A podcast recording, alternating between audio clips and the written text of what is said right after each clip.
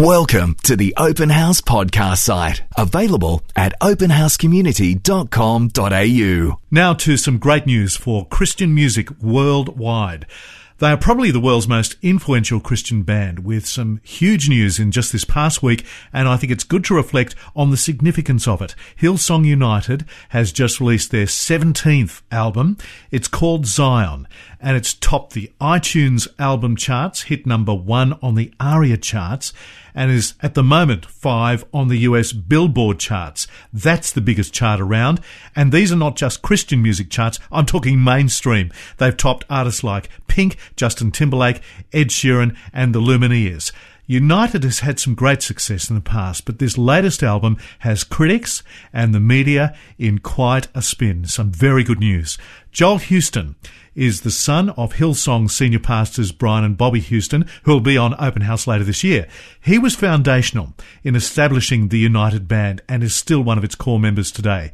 Joel also co-pastors Hillsong New York and is currently in Australia, and I'm so glad to say he's joining us now on Open House. Joel, welcome. Uh, thanks, mate. Good to be here. Great stuff. Joel, how would you rate the significance of this not even a month after Zion's release?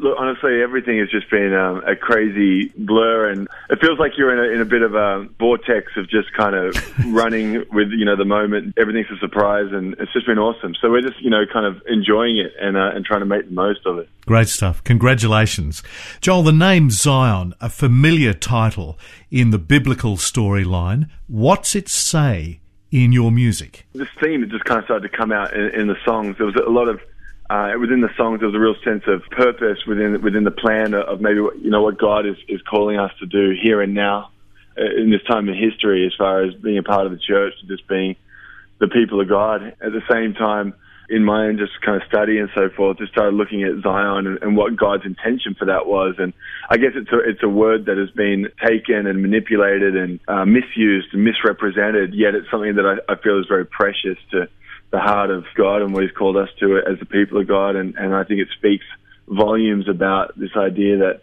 you know, we're not here just to kind of, you know, wait out our time on earth to one day, someday, you know, maybe we get whipped up to a party in heaven, but rather, you know, this idea that God is, is wanting to birth his kingdom in and through us here now. And I think that, that gives us a real sense of urgency and something that kind of fuels our, hopefully our passion towards living lives that are representative of that. So as you've looked at that theme, what are some of the other things that it shows you about the way God works and what he desires here on earth? It comes back to, you know, just the very simple reality that, that God loves us and that he, he was relentless in his pursuit of us understanding as individuals our places in that. I think sometimes people, it's really hard for people to accept the simple, powerful truths of the gospel that, that God loves us and that His grace is sufficient for us. Mm. Um, and so I think I think the album, the songs speak simply, but I think with a great sense of revelation just about th- those simple realities. And, and you can get consumed with all the, the mystery of God and the, you know, his, his plan and his purpose and why he does things the way he does. But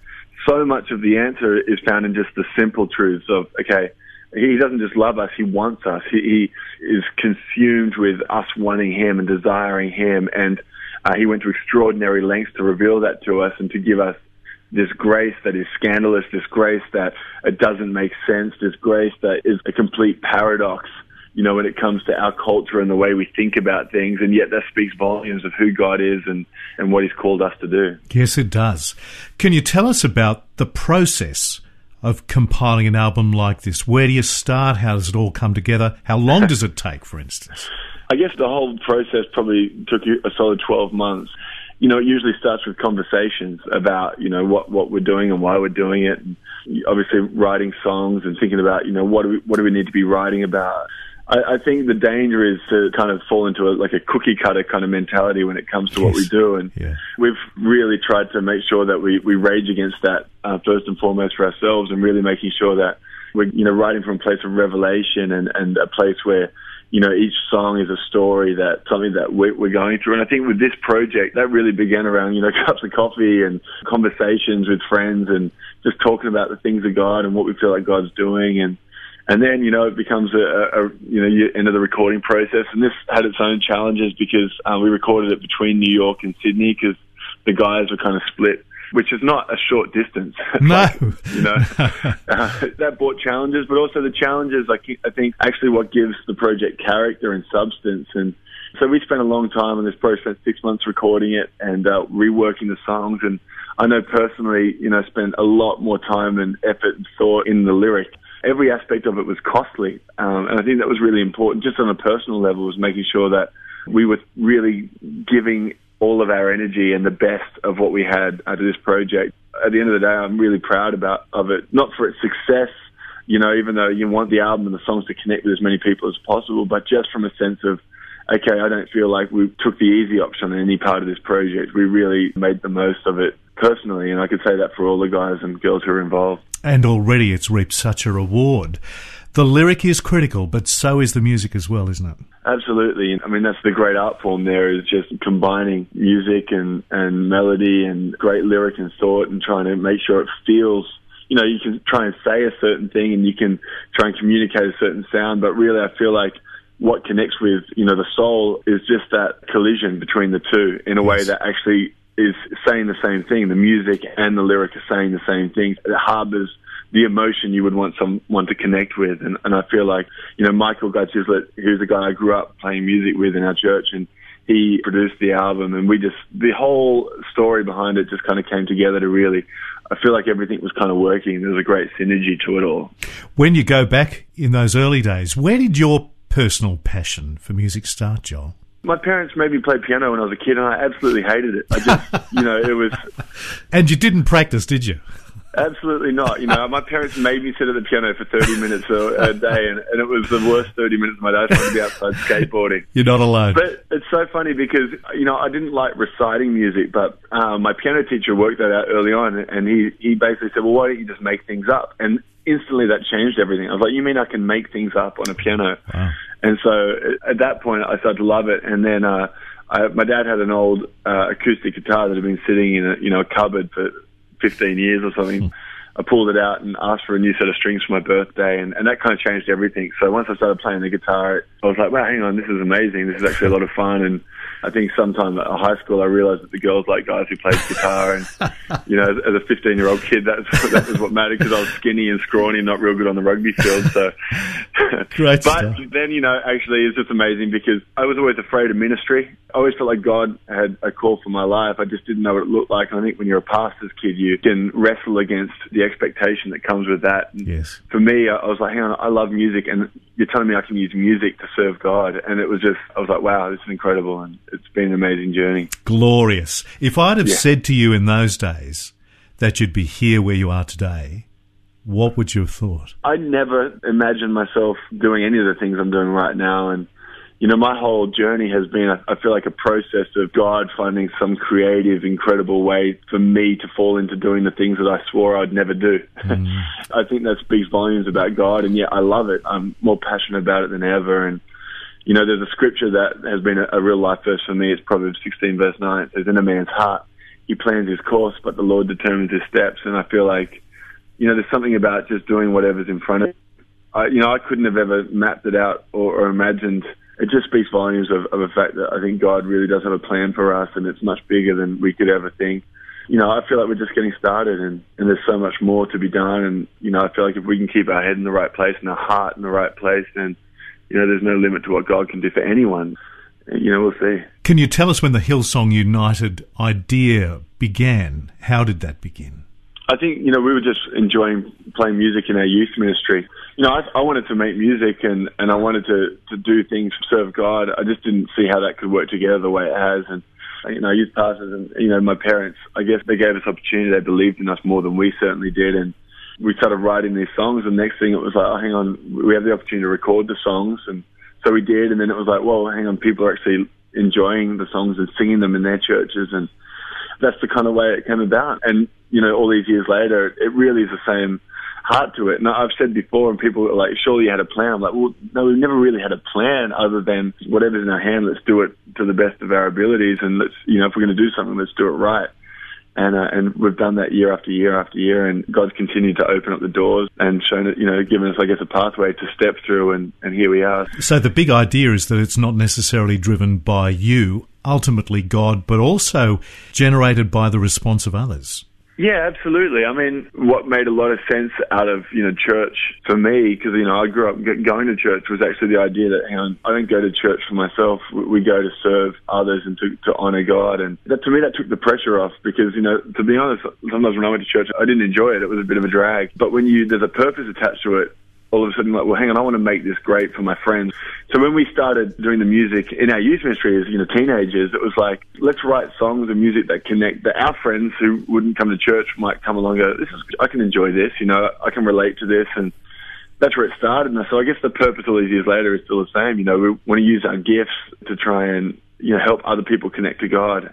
I think that should always be the motive and that should always be the reason behind what we do. And, uh, if that motive remains pure, you know, then then God can just kind of breathe on it and, and do what only He can do. And you know, the danger is then to, to start wanting to try and please people. And you know, I think you're going to run into all kinds of little stumbling blocks along that road. But for us, it's, it's not so much about trying to please everyone as much as it's about trying to help people. There's also the comparison of Hillsong United to rock stars. You tour the world, you perform in front of many thousands of people, YouTube videos of your tour bus being mobbed by fans. How do you feel about the rock star reaction? How do you handle that? I guess it's a deeply kind of personal decision to kind of got, not get consumed by it or to not make that. We've had this saying forever is that we ain't no golden calves. and, you know, the, the worst thing that could ever happen is that, you know, we become uh, idols less in our own way. Even guys, you can stand behind layers of humility and yet, you know, be consumed with trying to build your own castle. And, yes and so, you know, for us, it's, it's very pure. And, and I think the cool thing is that you get the opportunity to travel, and, and people, I guess, are inspired by what you do, and people want photos, and they want to meet you and talk to you, and you know, all the rest of it. And I think, you know, it's okay to give people role models. It's the problem is if we start trying to promote ourselves more than the purpose behind what we do, then I think you're going to run into trouble. And, you know, we're very involved in the grassroots level of of our church and just the unseen stuff remains the backbone to what we do. And I love that about our guys, you know, so someone could look at people like JD or Jad or people like Brooke Fraser and others who've been a part of what we've done for years. And I think we have a confidence because we know each other. We know I, I see those guys and I see who they are on stage, but I see the stuff that they do when nobody's looking, you know, when the cameras are off and they're busy putting together rosters or counseling or pastoring, you know, uh, young people in our team or, you know, mentoring others and just doing the unseen stuff. And I think that's really uh, the power behind what we do. Um, and and also understanding that we represent a whole lot of other people who aren't on stage, but who's as much a part of what we do as we are. It's awesome. And that you pursue excellence. It's one of the things that's always struck me that it's okay for Christian music not to be necessarily daggy. yeah, I, I grew up. Um, I, we refer to it as, I guess, a righteous dissatisfaction. And so, you know, I grew up uh, and I've seen the best and I've seen the worst of, of church. And, and we, we serve a very creative God who breathes creativity into us. And I think God breathes creativity on all of humanity, whether it's used for his purposes or not. You know, I can listen to any band, whether they're what we'd call quote unquote redeemed or not, and I see God breathing the creativity into all people. So I think you know, it would make sense for me that we should be doing the best. And to be honest, I don't think it's often that our creativity is, is bad. It's just that we can be lazy as Christians and we can give God our second best rather than our best. It's always been a, a huge passion of mine to make sure that we're if we're going to do something, especially in, for the kingdom, that it ought to be the best that we can offer. And I see people working, you know, I have friends who work in creative jobs who work way harder than I've seen people working for the church, and I think it's not good enough. You know, So, you know, I'm not saying what we do is by all means the best, but I feel like if we just give our best, that's all God's looking for, and then He can breathe His Spirit onto it, and that's the X factor. You know, He takes our ordinary and He makes it extraordinary because He's God. And so, you know, I want to make sure that if we do something, whether it be a church program or an album or an event or be it serving the community when it comes to helping the poor or whatever, that we do it with a sense of pride and excellence in, in who we represent and just the beauty of what we get to do. Well done. Your music, Joel, has had a huge influence, not just on Christian people, but those who are spectators to the Christian faith. Can I ask you this personally? How has it impacted on your own Christian life? How would you say that's grown through your music, through all these experiences? For me, uh, there's been a constant revelation just of God's grace and how good He is and faithful He is in spite of us to me, it just leaves me with no option but to kind of continue to to serve and to want it to give him my best. And I think this album in particular, every song I could speak to you for in depth, where it came from and what it's about and, you know, specific revelation um, that is true. And I think for me, that's become the most important thing because I just don't want to be wasting my time on anything less than something that is, it feels really important because God is in it. And I want to make sure that God is in what we do, whatever it is that we're doing. And, and, more than that, understand that what we're doing is completely involved with a greater story that is what God is doing. So yes. every revelation, every song, every lyric, it has to come from that place. And, and because it's coming from that place, it means that I'm digging deeper. Even, the, you know, the, the whole Zion, you know, revelation, I've, I've read through Isaiah and the Psalms for, for years and never really just seen the depth uh, and the passion that God has His people, and understanding that you know that we are His people now, and it, it's awesome. It just gets better and better and better. And the more I feel like I understand about God, the more I realize I understand about God, and that's okay. That makes it that gets me more excited for the future and wanting to know Him more. It's, it's just all these paradoxes. I think are just the best thing ever, and. And I think that's what you know is coming across in the record. Yes. Can I also ask you personally? You've been co-pastoring at Hillsong New York. What's that yeah. whole experience been like? The big move. It's been full of challenges, and at the same time, it's just been an incredible adventure. And the greatest part of that is you're at the grassroots level, and it, it's nitty gritty. And I think it's sometimes it'd be easy, given the journey that we've been on, to get kind of caught up in uh, take the easy road. And yet, you know, starting a church in New York City certainly has been anything but that. And just getting down to the real issues that everyday people are facing in that city, and their need for Jesus, and you know what it takes to build a team and full of challenges, but it's just been amazing. So, yeah. you know, I think I think that also has really helped this project, and, and certainly helped me grow as a as a person for sure. And you're about to become a dad for the first time. yeah, it just gets better and better. Oh, wow. Great stuff. When's that happy day? Sometime in August. Well, congratulations. And congratulations on the album already. If you were going to take us out with one track from the album, what would it be, Joel? I think Scandal of Grace has, has kind of been a, a song. It's a nice, simple song. And it just encapsulates, I think, a lot of uh, what this record is about. And it kind of comes out of scripture in Romans 9.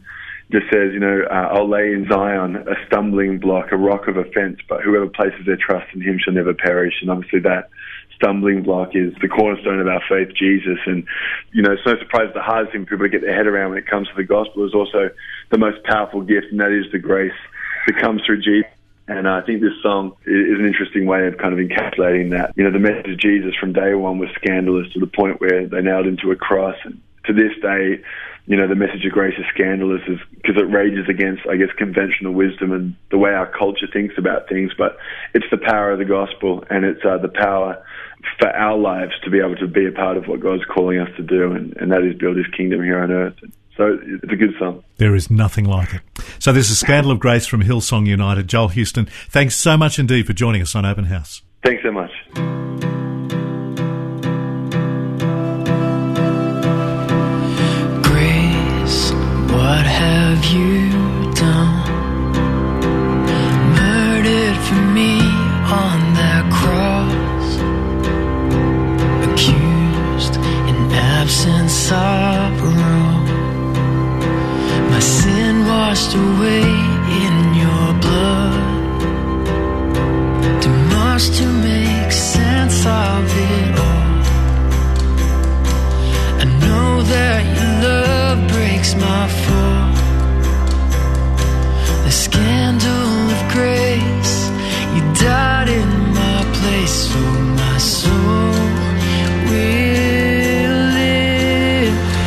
To be.